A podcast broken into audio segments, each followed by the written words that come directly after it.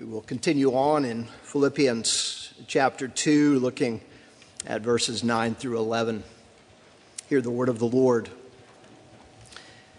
Therefore, God has highly exalted him and bestowed on him the name that is above every name, so that at the name of Jesus every knee should bow in heaven and on earth and under the earth and every tongue confess that Jesus Christ is Lord to the glory of God the Father. Let's pray together.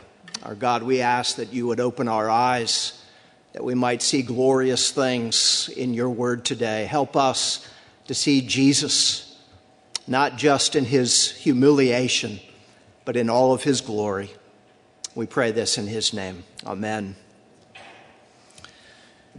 We move in our passage this afternoon from humiliation to exaltation.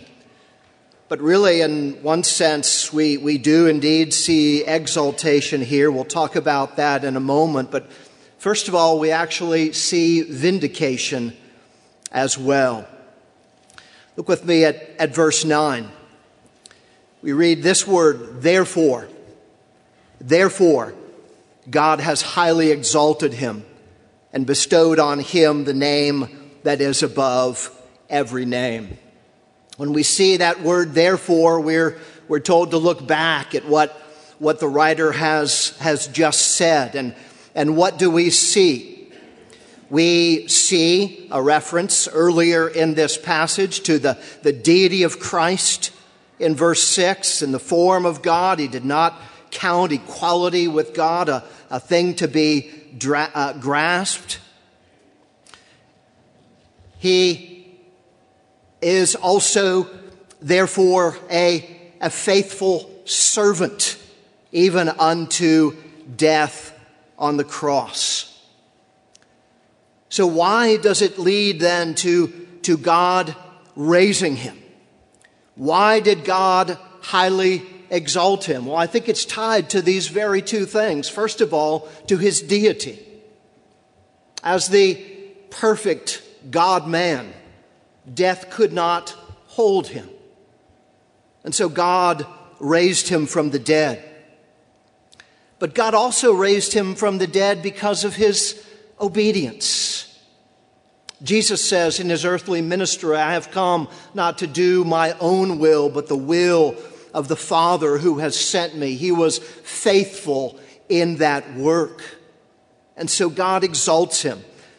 Turn back if, you're, if you've got your Bibles with you to John chapter 13. We're going to look at a couple different passages this afternoon. John chapter 13, I actually preached on this passage last night at our own Maundy, Thursday service. It's the passage beginning in verse 31 where Jesus says, A new commandment, a new mandatum I give unto you, hence the term Maundy, Thursday. But look at verses 31 and 32. Now, the, now is the Son of man glorified, and God is glorified in him. If God is glorified in him, God will also glorify him in himself and glorify him at once. And notice how that verse actually begins in verse 31 when he had gone out. If you look back previously, who was it that went out? It was Judas. Judas went out, and G- Judas basically began putting into motion the plan that would lead to the arrest and the crucifixion of the Lord Jesus Christ. But notice, now is the Son of Man glorified. In one sense, the crucifixion of Christ was itself a glorification. Because, as I said last night, it, it shows both the holiness of God and the demand of justice of God, but also the grace of God that Christ died for sinners.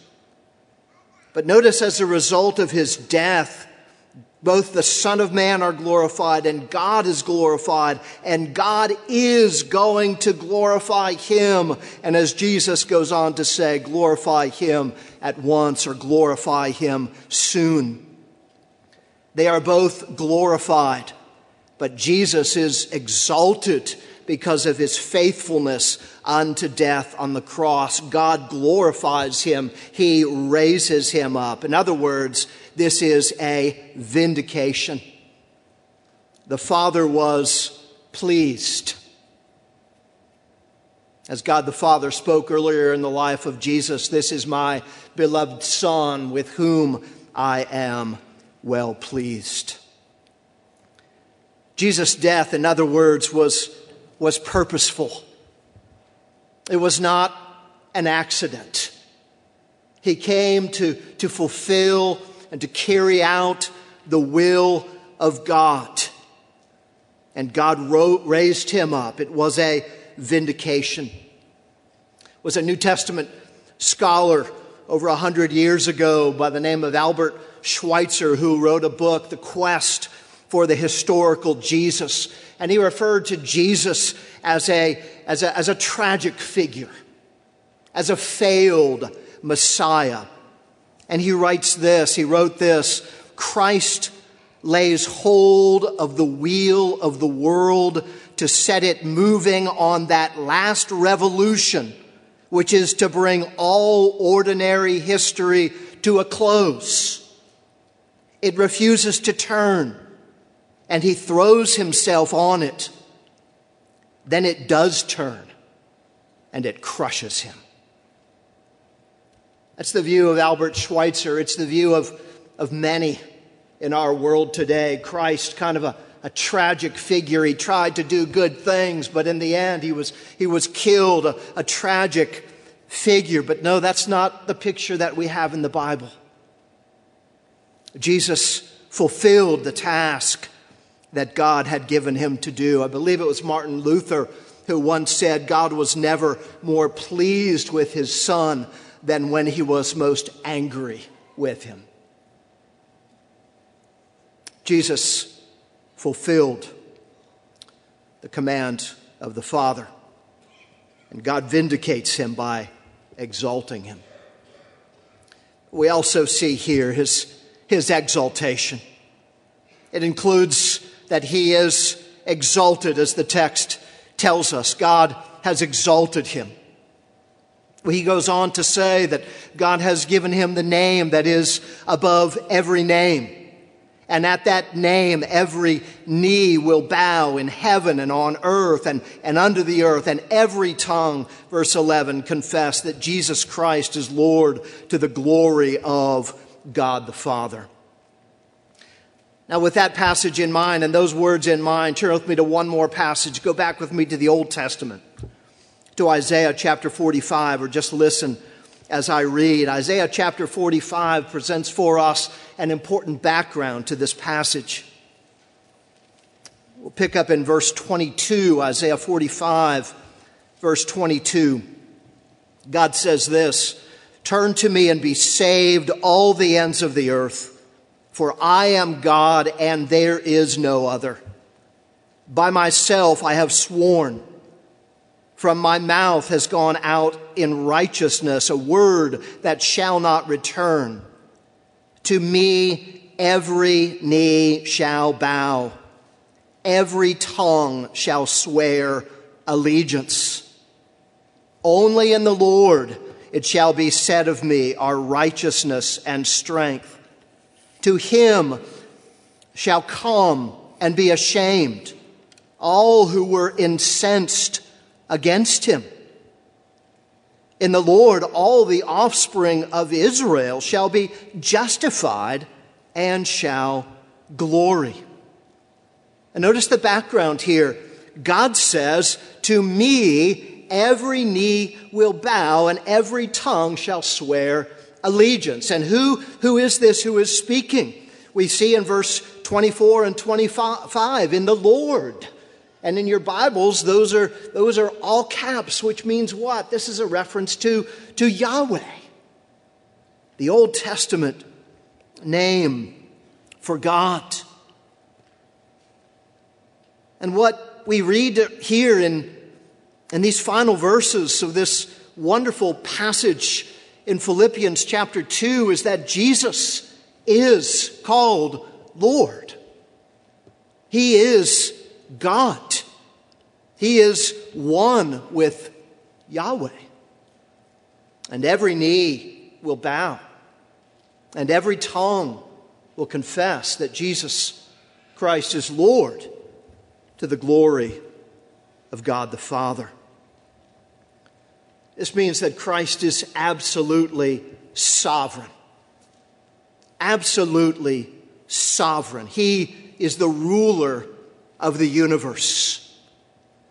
Jesus says at the very end of, of Matthew's gospel, Matthew uh, chapter 28, where he, he gives the Great Commission, he, he begins with these words All authority in heaven and on earth has been given to me. I am the ruler, I am the authority of heaven and earth. The writer to the Hebrews says in, in Hebrews chapter 2, actually the first part, quoting verse uh, Psalm 8, you made him for a little while lower than the angels. You have crowned him with glory and honor, putting everything in subjection under his feet. And then he goes on to add this now and put now in putting everything in subjection to him, he left nothing outside of his control. Everything in this world is in subjection to Jesus Christ, under his lordship, under his authority. In Hebrews chapter 2, the writer goes on to say, We, we, we do not yet see everything in, in submission to him. And as we look around at the world around us, even in our own country here in the United States, we might be tempted to say, Boy, is that an understatement? We do not yet see everything in subjection to Him. We look at the mess around us. We look at all the, the death and the pain and the riots and the agony and all the rest of, of the last year. And it's painful to see. And I believe we are living in a time that is the, the biggest anti God and anti Christianity movement in the United States in my lifetime. That's what we're facing right now. Yet, Abraham Kuyper is absolutely correct when he once famously said, There is not one square inch of this entire world about which Christ does not say, This is mine. It's mine. It's His. He is sovereign and He rules over it.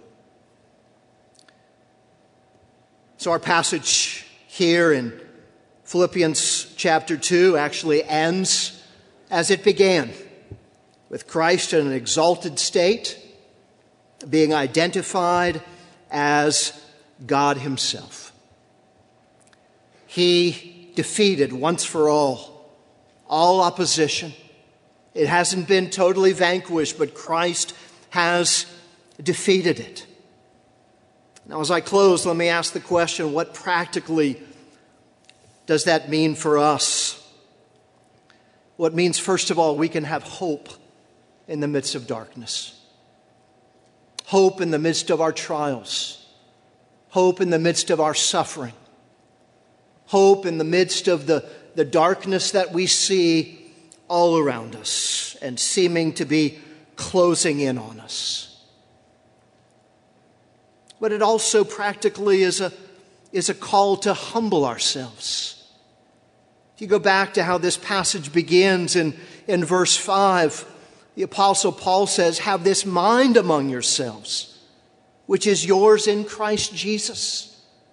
And he goes on to talk about Christ's humility. We are, we are called to humble ourselves, to have the mind of Christ. Scripture tells us elsewhere humble yourselves before the Lord and He will lift you up. That's exactly what happened with Christ, and that's exactly what happens with us. Humble yourselves, and He will lift you up. If you're a follower of Christ, today, I would say pray for, for Christ like humility. Pray for Christ like service. Pray for your life to be a, a Christ like sacrifice, a living sacrifice, holy and pleasing to God. If you're here this morning or you're watching or, or listening and you are not a Christian, now is the time to bow in worship. Now is the time to, to kneel before the Lord, to confess the Lord Jesus as Savior of the world. One day you will face Christ. One day you will bow the knee. The key question is will it be in joy as you go to live and be with Christ for or, and forever and ever? Or will it be in shame on the way to eternal death and hell itself? Jesus came into the world to save sinners like you and like me.